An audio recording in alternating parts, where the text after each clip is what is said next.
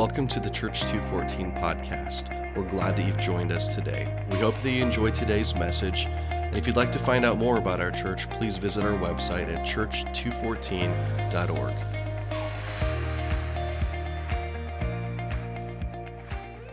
All right. Thank you, Chris. Thank you, worship team. Thank you, Rob, for straightening out my podium. How are we doing, Church 214?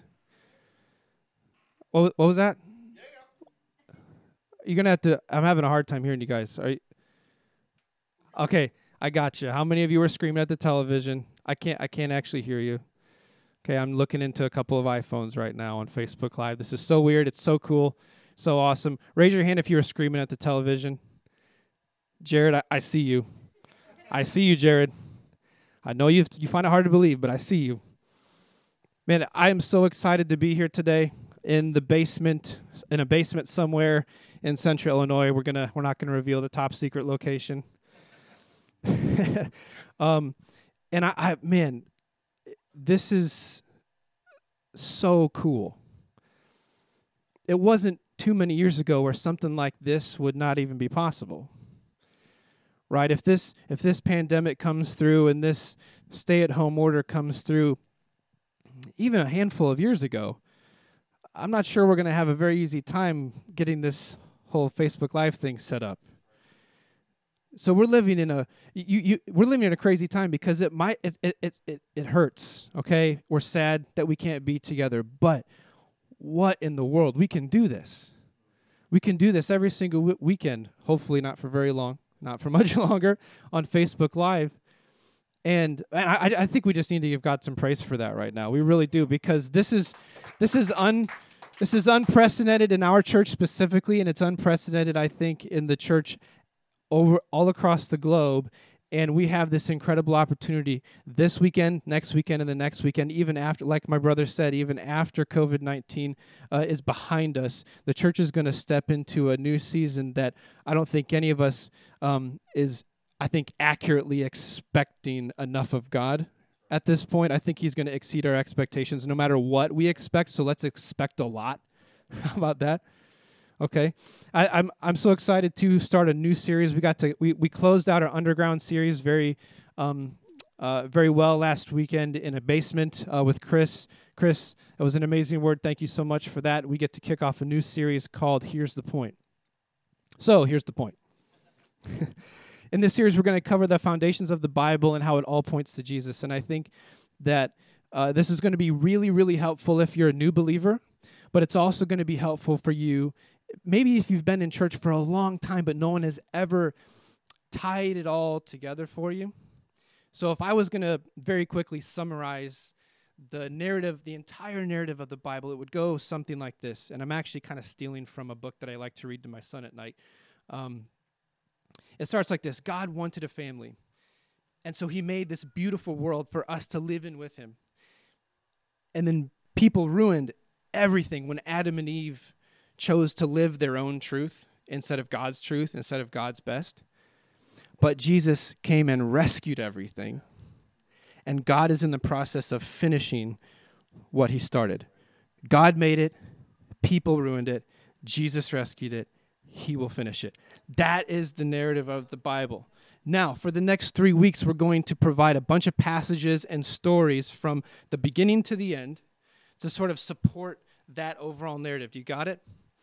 Okay, so this weekend specifically, we're going to focus on the Old Testament and even more specifically, the prophecies about Jesus. And I think the reason we need to focus on these prophecies is really simple for me. I don't know how your mind works, but this is how mine does if these statements were really written down by humans prior to the life of Jesus, then it lends a ton of weight to the rest of the text in that book. These prophecies should be uh, they should be a huge help to us as we do our best to believe that God is who He says He is and that Jesus is who He says He is. And so today I just want to gently nudge you down a path to answer two questions. First of all, what does the Old Testament actually say about Jesus? I want to give you the what. What does the Old Testament actually say about Jesus? And number two, why can we trust these prophecies in the Old Testament? What and why? So, without further ado, The first question is ah, I still can't hear you. You guys are going to have to shout louder next time. I'm really far away. Okay. what does the Old Testament actually say about Jesus? So it's important to note that the name of Jesus does not appear anywhere in the Old Testament. You will not find it. I promise you will not find it. And there's actually a good reason for that, which I'll get to in a second. So instead, when we are looking for prophecies about Jesus in the text, the most obvious indicator is any passage that mentions the Messiah. Now, in Hebrew, this word is Mashiach, and it means anointed one. So when we, when we, we want to look for this anointed one, anointing language. It's not a guarantee that it's about the Messiah, because there's other situations in the Old Testament where there's anointing that doesn't talk about the Messiah, but it's a very good indicator. We want to look for this anointing language. Or a king from the line of David. Uh, we want to look for passage that, passages that mention a servant or one who would suffer and die. The Lamb of God. Okay? But there is no mention specifically that the Messiah would suffer and die. There's actually no single verse, no single passage in the Bible, anywhere in the Bible, that explicitly ties it all together to the point where it says the Messiah will come and suffer and die. There's no passage that says that. Again, it's kind of like how the name of Jesus doesn't appear in the Old Testament. Why would that be? Well, the plan actually had to be kept secret. God's plan had to be kept secret because he, he didn't want the powers of darkness to find out. You see, when Jesus died on the cross, the enemy was defeated. Death itself was defeated. We're going to celebrate that next weekend, thank God. And if they knew that was going to happen when they killed him, they wouldn't have killed him. And Paul is actually very, very clear about this, why the entire plan had to be kept secret. He says in 1 Corinthians 2, verse 8, None of the rulers of this age knew. For if they had known, they would not have crucified the Lord of glory. There it is. The plan had to be kept secret. So rather than this super explicit message, we have this mosaic of puzzle pieces all throughout the Old Testament, and there's a ton of them. There's a ton of them, over 350. Some scholars count over 400. Okay? That they point to a king from the line of David who would come to serve not to rule, not just to rule. He would come to serve, and he would suffer, and he would die. So I'm going to go through several passages and explain why they are, in fact, talking about Jesus so that you can get an idea of what to look for as you do your own study. And be on the lookout for this. I actually found a really cool article. It's got a list of over 350 prophecies with the Old Testament reference and a link, a brief description, and a New Testament reference and a link. So you can see where things are mentioned in the Old Testament and where they're mentioned in the New Testament. This is going to be a great tool this week and next week, especially, um, and, and going forward as you study these prophecies about Jesus. So be on the lookout for that. We're going to post it on social media. I think we're going to send an email out. Be on the lookout for that article. It's going to be really helpful for you. So, as we go through these passages, I want to try to frame your mind, especially around this idea of the king, because the Jews, especially, were looking for an earthly king. They were looking for a political leader. How many know that you can never find a savior on Capitol Hill? Yeah. You can never find a savior on Capitol Hill. I don't, I don't care what political party, what news network you watch, you'll never find a savior on Capitol Hill. The, the, the, the Jews were looking for a political leader. But if you read these prophecies, and we're just going to go through five today, you're going to quickly see that a politician can't possibly achieve this kind of stuff. So, the king we're looking for is going to be a different kind of king, right? And I'm going to do my best to stay away from telling you if Jesus fulfilled these prophecies or how he fulfilled them because that's Heidi's job next week. Okay? She's going to focus on the life of Jesus and how he fulfilled these prophecies. So I would really encourage you to tune in next week so you can kind of hear part two of this message in a way. And she may not cover the exact same ones I'm going to cover right here, but I promise you it will be clear. I promise you, you will get it. Okay? So, are you ready? Yeah. Prophecy number one. Let's go to Micah. How many of you have ever read the book of Micah? Yeah. Micah 5 2. Micah 5, chapter 2. Here we go.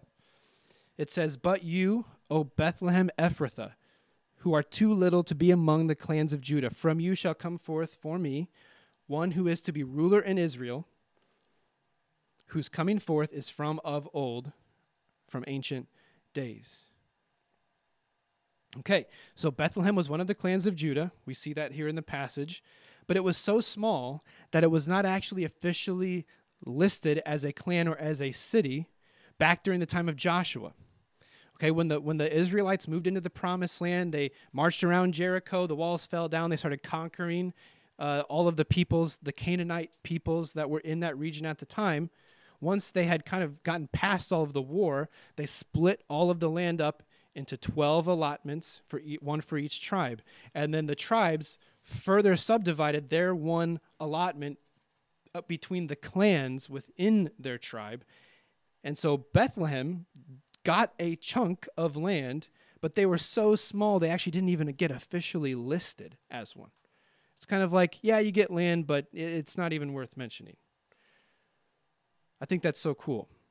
Now, it's taught so the king that we're looking for is coming from Bethlehem, and you might say, well, yeah, but King David came from Bethlehem, and you'd be right. Bethlehem is actually called the city of David. But the problem with that is Micah wrote this prophecy well after David was dead. So he can't possibly be talking about David. He has to be talking about somebody after David. And really, he has to be talking about somebody after him, if you think about it. And the other thing, too, is at the very end of the passage, it says, Whose coming forth is from of old, from ancient days. So actually, someone that the person we're looking for is someone who has always existed. And we all know that a politician can't do that. We all know that our politicians aren't immortal. So I think what we're looking for here, in fact, I know what we're looking for here, is where we're looking for somebody from the line of David, born in Bethlehem, who has always existed. That sounds to me like the Son of God. Okay, that's Micah 5 2. We got to look for a king from Bethlehem, from the line of David, who has always existed. Next prophecy, Psalm 16:10. For you will not abandon my soul to Sheol. You will not give your faithful one to see the grave. Okay, this is a psalm of David. And at first glance, it appears that David is referring to himself. David always wrote in the first person. Uh, so this would appear that he's talking about himself. But David knew he would die. He wasn't crazy. He knew, he knew that he was not immortal. He knew that he would see the grave. So this passage is actually about someone capable of defeating death. And we all know a politician can't do that. Right. And even though he's speaking in the first person, he's actually not referring to himself. This is a very common theme, a very common uh, literary device when you read prophecies. David is actually prophetically speaking as if he was the Messiah in this case. And we'll see this theme in the next and, and several more that I'm going to cover going forward. So again, David knew he was going to die. We're looking for someone that can def- is capable of defeating death. All right? And we, we want to look for these situations where authors are going to be speaking prophetically as if they were the Messiah as if they were God themselves. Okay? Isaiah 42. Isaiah 42, verse 1. Starting in verse 1, we're going to go to verse 4. It says, Look, here is my servant I hold him, my chosen one, in whom my soul delights. I have put my spirit on him. He will bring justice forth to the nations. He will not cry out he, and lift up and make his voice heard in the street. He will not break a broken reed. He will not extinguish a dim wick. He will bring justice forth in faithfulness, and he will not grow faint, and he will not be broken until he has established justice in the earth.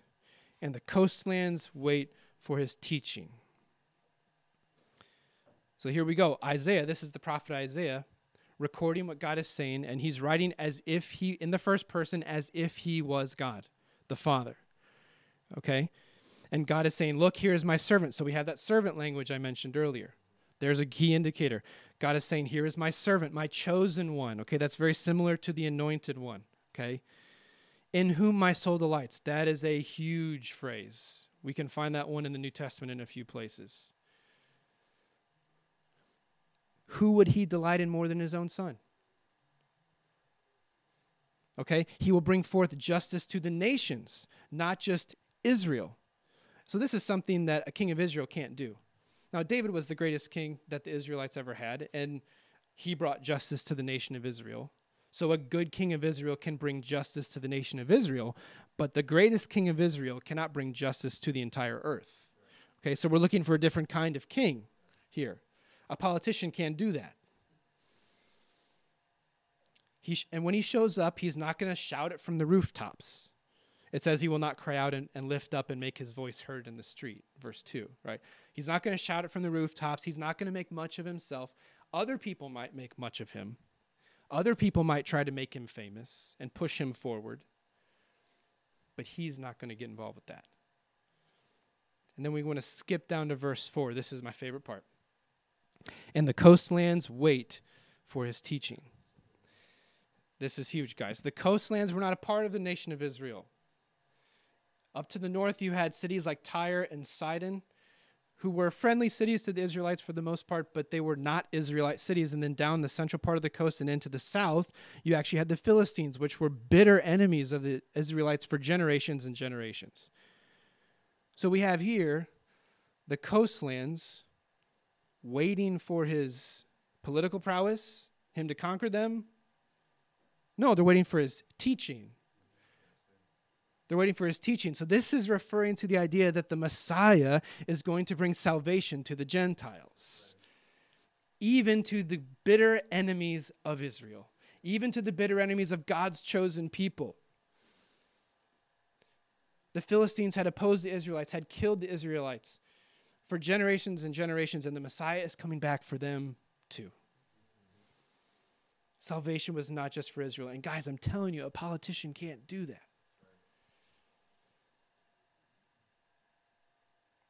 Aren't you thankful that salvation came for the Gentiles? Because news newsflash, we're Gentiles.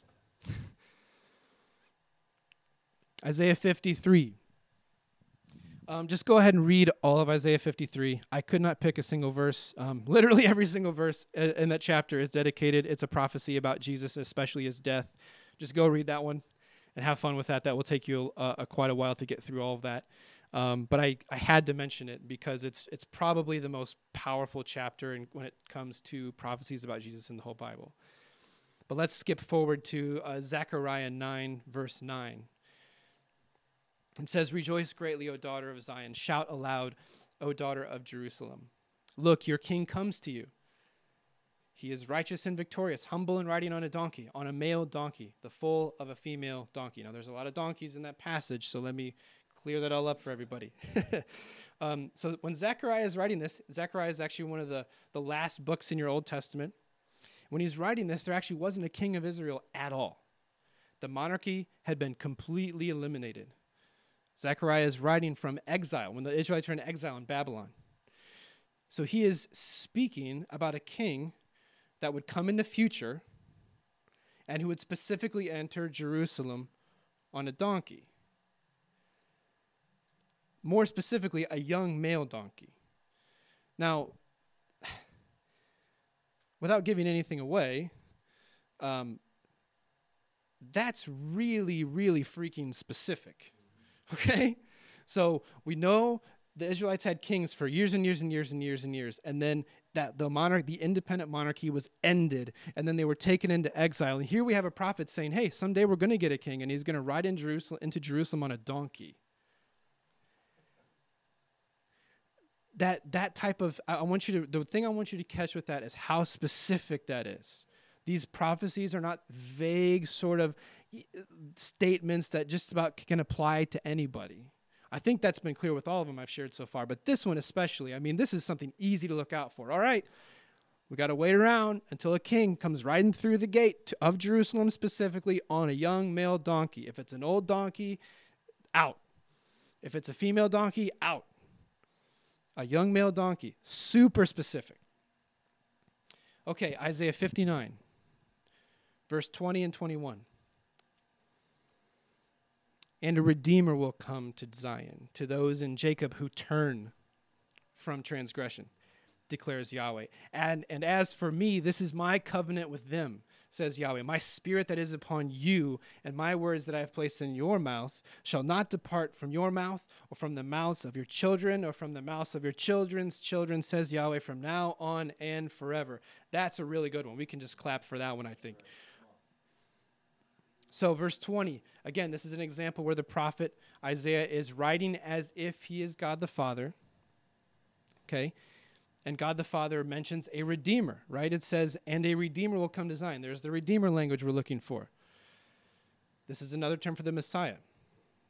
And he's going to come to the, for those who what? Turn from their sins.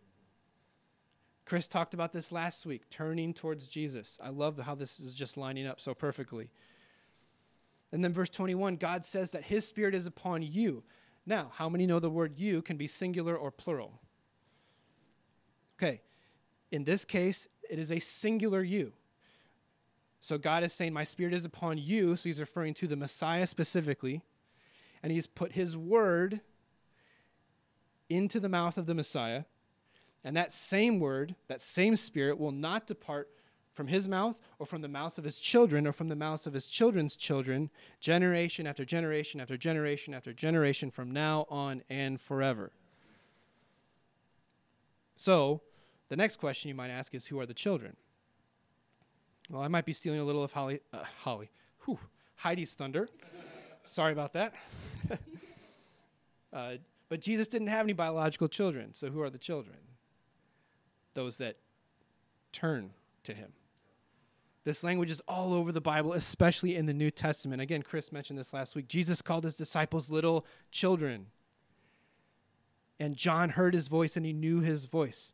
Guys, the children, that's us, that's the church. So we have a prophecy not only about Jesus coming to redeem everything, to rescue everything, and make everything right, to heal everything. We have a prophecy about us, about the church. How cool is that? This was written like 400 years before Jesus was born, and there's already a prophecy in there about us doing this right now on Facebook Live. That's insane to me. So I hope that this small sample of what the Old Testament says about Jesus is starting to open your eyes a little bit. I've only covered five passages, and like I said, there's over 350 of them. So I hope you start to appreciate this level of detail and the specific and how specific these prophecies actually are. This is easy stuff to look for if you're looking for a Messiah. There's so much here, so specific, that it's very easy to just eliminate people as they show up. Unless, of course, someone actually starts to fulfill them, which we'll get to next week. So that's what the Old Testament says about Jesus, but so what? Why can we trust it? All those things are great, but what if I can't trust it? Okay. So, to answer this question, we're going to jump into the world of textual criticism, which means we're just going to look at how we got the Old Testament and is it reliable?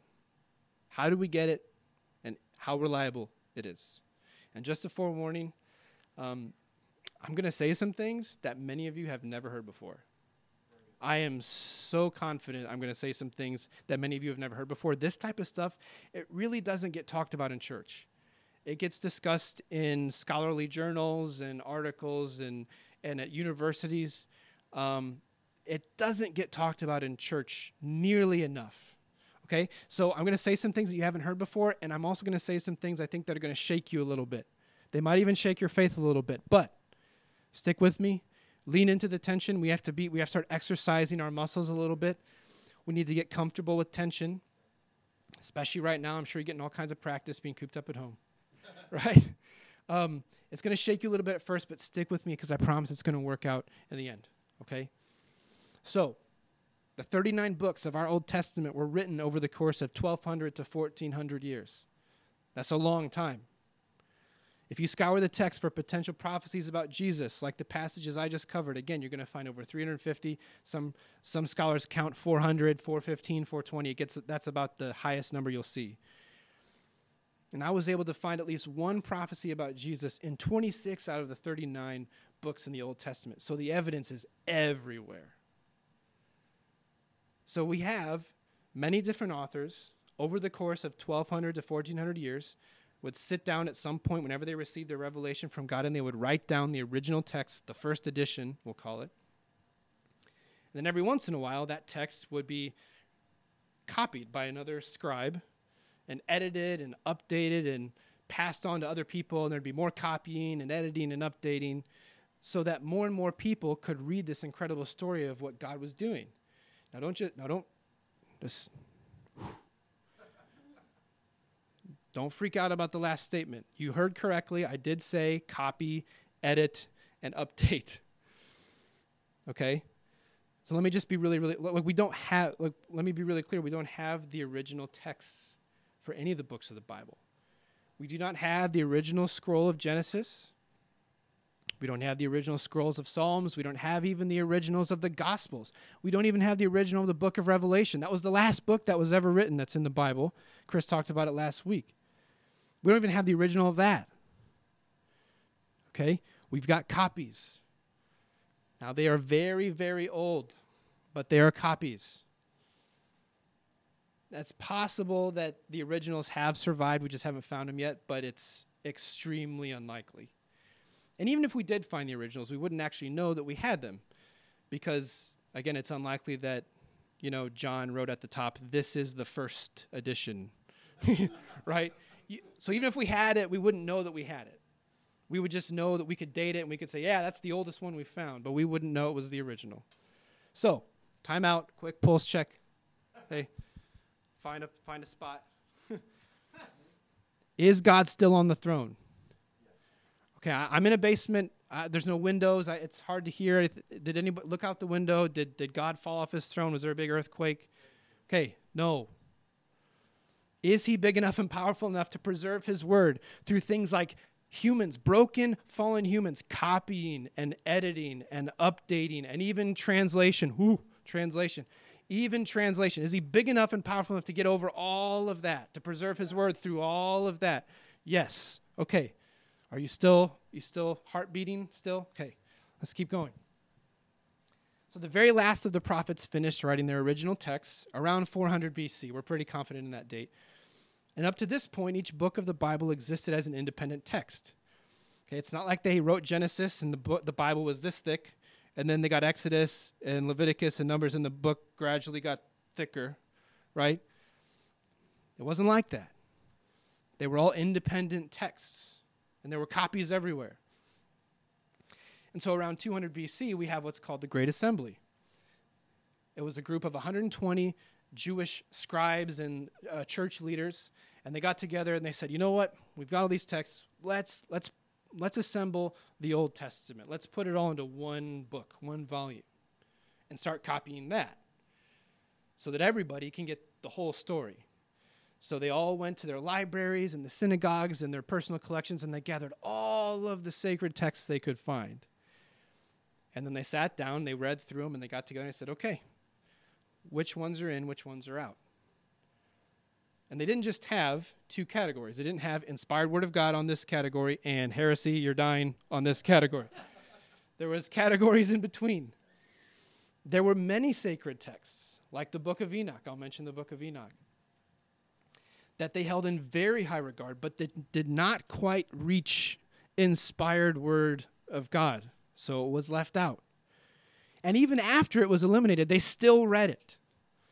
Okay, how many of you read books other than the Bible today? You know, Brian Houston puts out a, go- a book, Rick Warren, um, Steven Furtick, uh, John Piper. Those are all, those are probably good books to read. Is it inspired word of God? No. Is it helpful? Probably yes. Okay, so uh, are we still good? Right. We, in fact, here's the, here's the cool part. There are a few places in the New Testament, I can't get into it, where the, now, but where the writers of the New Testament are actually referencing material from the book of Enoch. So we know that even the New Testament writers read this stuff and were influenced enough by it to reference it. Paul references Greek philosophers in the inspired word of God. So, quick pulse check. Is God big enough to handle the great assembly finalized in the Old Testament? Yes. Can Jesus still be the Son of God if the New Testament writers read books that were excluded from the Bible? Yes. Can any of that change the fact that Jesus died on the cross for your sins? No. So, what we have, what we'll call the final form of the Old Testament, was established by 200 BC. And this is huge. At the absolute latest, 200 BC. So by the time Jesus was born, we had the entire Old Testament, including the prophecies, set in stone. Let me say that one more time because I didn't hear enough hallelujahs coming through the lens of the camera. The Old Testament was complete no less than 200 no less than 200 years before Jesus was born. That means that none of the Old Testament was written after the life of Jesus to make it line up with Jesus. And you're going to hear this argument from people don't accept it, don't have to accept it. I don't care how many how many letters after are after the last name. I don't care how many universities they teach at or how many books they wrote. That argument is devoid of intellectual honesty. Trust me on this. You'll find thousands of blogs and YouTube videos. Maybe you have trying to sell you the seeds of doubt. Maybe you've got family members or friends that have asked you some tough questions like this, and, and these arguments might sound really brilliant, and, and in the moment you get a little bit scared and intimidated, and, and you start to, and you're not quite sure how to answer, but we can start to change that now. Okay? I, I can't possibly address every single theory or argument, but let's just give you some let's give you some information to help you with a couple of them. Okay? So how how do you how can you trust it? I mean, it's copying and editing and translating. I mean, how do you know the story isn't totally different? How do you know it's not wrong? I mean, how do you know you're not looking for some guy named Roy instead of instead of Jesus? I mean, how can you know that? And that sounds like super brilliant. Maybe it does, maybe it doesn't to you, it does to me at first glance. But man, have you read the Bible lately? This is where my mind goes. Um, so hopefully this resonates with at least one other person. Like, have you read the Bible lately? Just follow me here for a second. If there really was a grand conspiracy stretching across thousands and thousands of years to come up with this lie for people to believe in, like, don't you think we would have like removed all the offensive stuff by now? like, so we can get the numbers up even higher. Because I, I last time you checked, like, there's a lot of Christians that official, officially a lot of Christians in the world, but there's like six billion that aren't. So like if we want to get the numbers up even higher, like shouldn't we like remove all the offensive stuff? And we've had like 2,000, 2,500 years to do that. Don't you think we would have gotten rid of that by now? Don't you think we would have made it a little bit easier to believe in if there was a conspiracy theory? That's that's the first that's the first place my mind goes. But then let, so let's go back to this other question. How do you know it wasn't written down later so that it all lines up with Jesus? And the fa- what you need you need to know this. No serious scholar accepts that theory. Christian, agnostic, atheist, no serious scholar accepts that theory. Okay?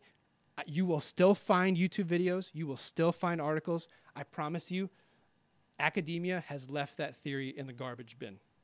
Because the historical record, the science, if I can use that word, doesn't support it. But this wasn't always the case. You see, prior to 1947, the oldest manuscripts we had for the Old Testament were from about 900 AD. And this was a huge problem for us. Because here we are saying that all of these prophecies written about Jesus, they were written down way before he was born. But the oldest copy we have of those documents is from 900 years after he was born. Um, so it was really easy to be like, okay, prove it. You can't. 900 years after he was born. But in 1947, the Dead Sea Scrolls were found in Israel, one of the most important archaeological discoveries ever. And in, the, in some caves in Israel, they found a bunch of scrolls. Some of them were biblical, some of them were just like accounting ledgers and stuff like that. But um, the most important discovery they found was called the Great Isaiah Scroll, which contained all 66 chapters of the book of Isaiah.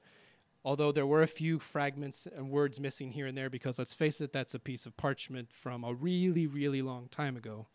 And not all of it survived but all, almost all of all the all the 66 books were represented and there was only a few words missing here and there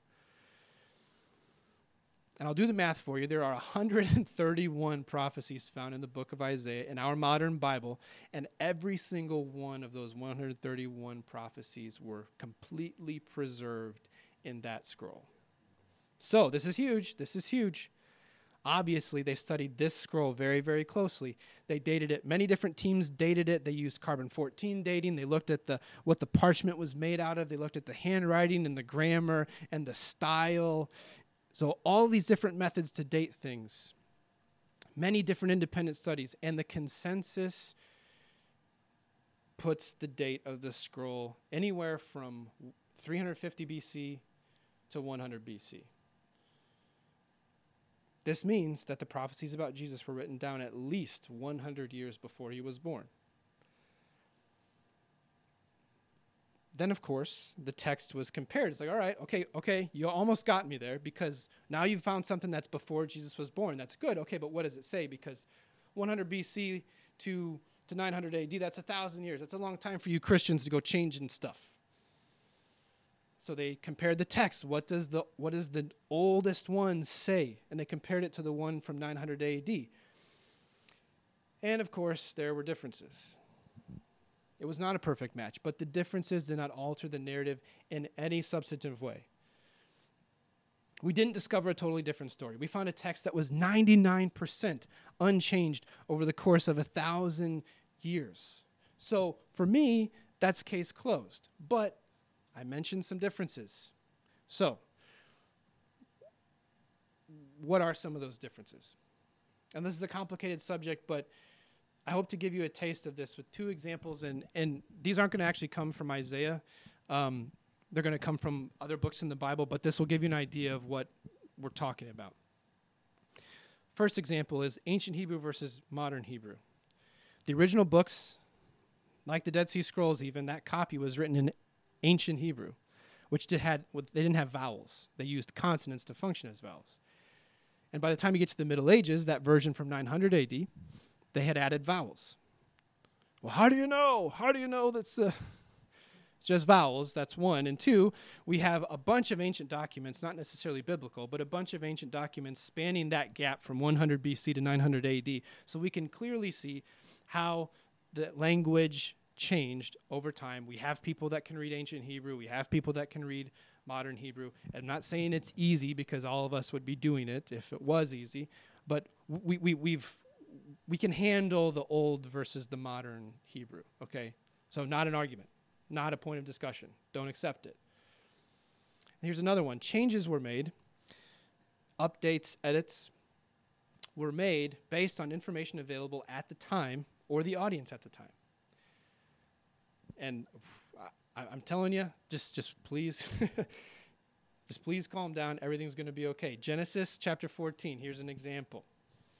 Genesis 14, 14. It says, When Abram heard that his relative Lot was taken captive, he summoned his trained men, born in his house, 318 of them, and he went in pursuit up to Dan. Fast forward to Judges, which is way after Moses or sorry, way after Moses, way after Abraham. Judges 18:29. It says, "And they called the name of the city Dan after Dan their ancestor who was born to Israel, but the former name of the city was Laish." So in book 1, Genesis, it's called Dan, and then in book 7, Judges, it gets changed from Laish to Dan. Well, wait, wait, wait a minute. What happened? It's actually very simple. Place names change all the time what was happening was you had a scribe copying the book of Genesis, and he knew from Judges, the time of the Judges, verse uh, chapter 18, verse 29, that the name of the city was changed from Laish to Dan. But he was writing so long after that that he wanted people reading Genesis to understand where Abraham actually was, where he was going. So what he did was like a rebel, he went into the end, he changed the last word from Laish to Dan so that his readers would actually know what was going on. Okay? That's all he did. This is an edit, this is an update for the purpose of his readers to know, oh, that's where my ancestor Abraham was good. That's where he was going. Okay, how many know that New York City was never was not always called New York City? It was actually called New Amsterdam before that, and before that it was probably called something by the American Indians, not even in English. So place names change. Who cares? Who cares? Here's another one. Psalm 72:20. Prayers of David the son of Jesse are completed.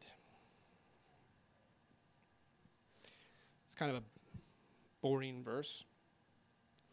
Um, I mentioned this earlier. David always wrote in the first person. So he definitely didn't write this. And if you read the Psalms after chapter 72, you will find Psalms that David wrote.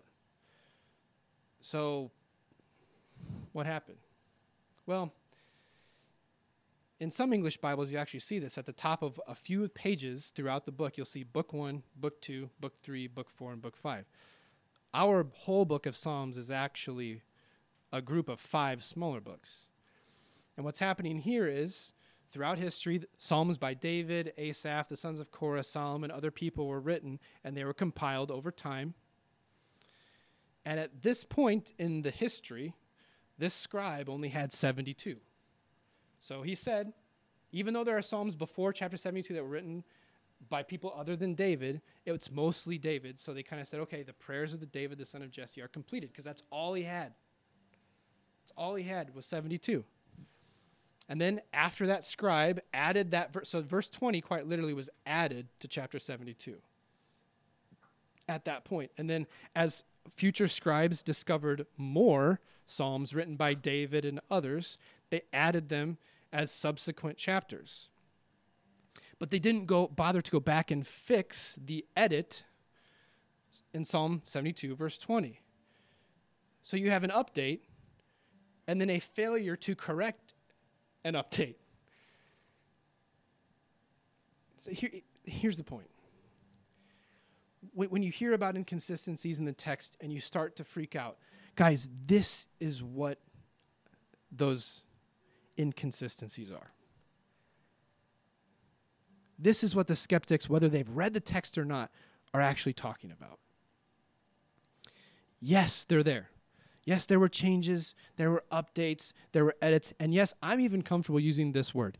Yes, there are currently errors in the text, like Psalm 72:20. I would call that an error. And they have zero impact on the truth. Zero. It is not a valid argument to say the whole thing is in question or that Jesus is not the Son of God on the basis of these insignificant textual issues. It is not a valid argument. In 1944, a professor of math and astronomy named Dr. Peter Stoner wrote a book called Science Speaks. You can actually read this for free online. We're going to send that link as well in social media and in an email later, so be on the lookout for that. In one chapter, he demonstrated the powerful implications about the prophecies of Jesus. I'm sure many of you have heard comparisons before about, you know, marking a golf ball and then covering the whole state of Texas two feet deep and blindfolding somebody and having him try to go out and find the one with a mark on it. Well, Dr. Stoner kind of took it to a different level. He, he went about calculating the probability that it would, the, the, the chance that any one person could fulfill even just a handful of these prophecies about Jesus at random. And he gradually expanded his list of calculations. He kept adding prophecies, and the numbers got bigger and bigger and bigger. And by the time he got to just 48 prophecies, he had a problem because the number was too big. You say, Phil, what do you mean the number's too big? I mean, numbers go to infinity, right? The probability was 1 in 10 to the 157th power, which is a 1 with 157 zeros after it. And our tech team is amazing, but they, there's no way they can fit that number on the screen. That number is too big. But in order to illustrate why it's too big, I can't use quarters, I have to use electrons. so, if you don't know, an electron is one of the smallest particles known to man. And if you made a single file line of them only one inch long, so I don't know how close I can get to the camera. Maybe I can even go like this. Like one inch long.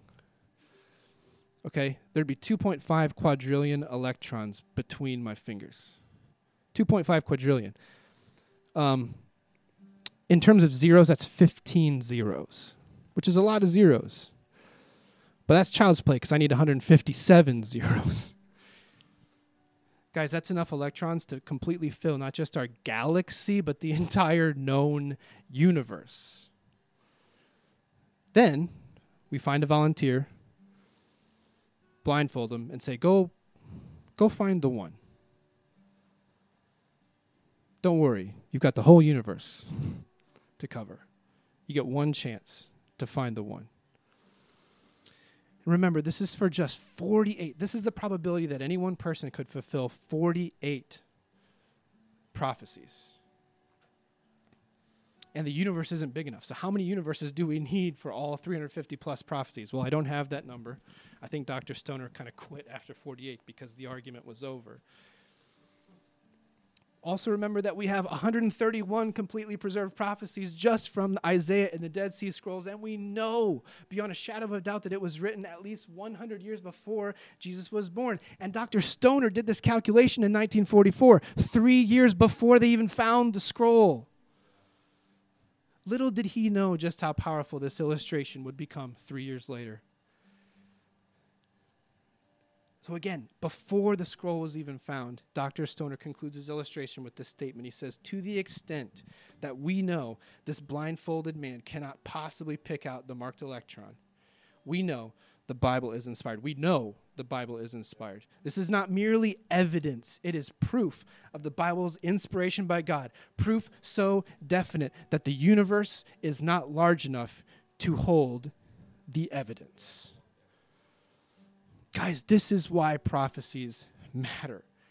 This is why it's so important that we have definitive proof that these statements were written down before Jesus was born. Guys, we fight from victory, not defeat. We do not have a faith that is based on flimsy ground and flawed logic and, and, and, and just suspension of belief. This, yes, it is faith. It is faith. It is not fact. But the fact is, every single worldview available to you is a leap of faith.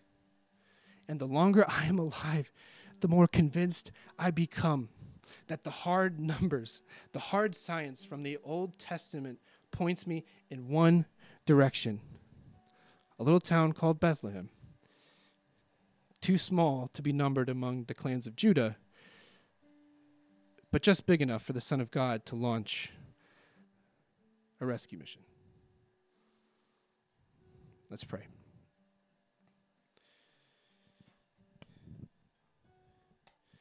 Jesus, you are so good. You are so good. We are so overwhelmed by your love. We're overwhelmed by the power of your word. God, we thank you that you put so much of yourself into this text that we have, into this story.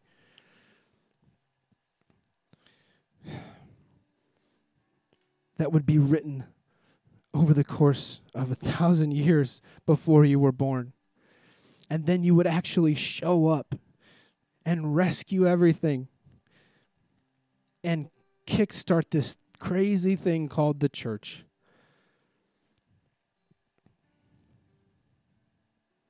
And that we would get to sit here in 2020 in a basement because we're stuck here because of a virus and look back at this story that you wrote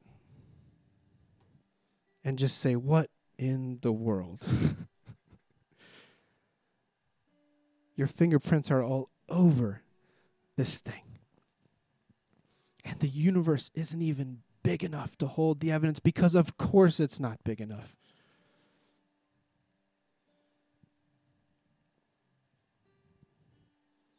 You made it. God, you made it all. You see it all. And you see each and every single one of us right now. And you even put prophecies about us in the Old Testament before Jesus was even born, before we were even born, thousands of years before we're born. So, God, overwhelm us with your closeness right now. You see every single one of us. You know each and every single name, every single person on this bro- on this live stream right now that will any person that in the future watches this video god you know their name and you see their situation too you know every single thing that's ever happened to them every single hurt every single tear and just like you can handle transmitting your story across history. God, you can handle that too. You can handle that hurt, that depression, that anxiety. You can handle this virus. You can handle political turmoil. You can handle global war. You can handle trade wars. You can handle economic strife. You can handle the stock market crashing and rebounding and crashing again.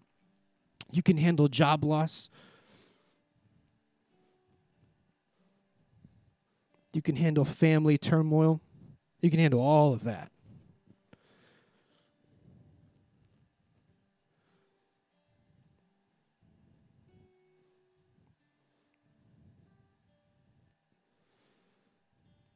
God, we thank you that you made it.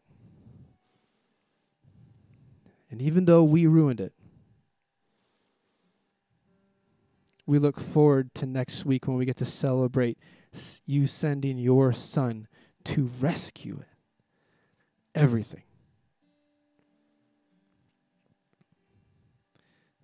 And we can't wait for the week after that, and the week after that, and the week after that, and the week after that, when we get to witness and take part in the work that you're still doing as you finish up this wonderful, incredible story that you started.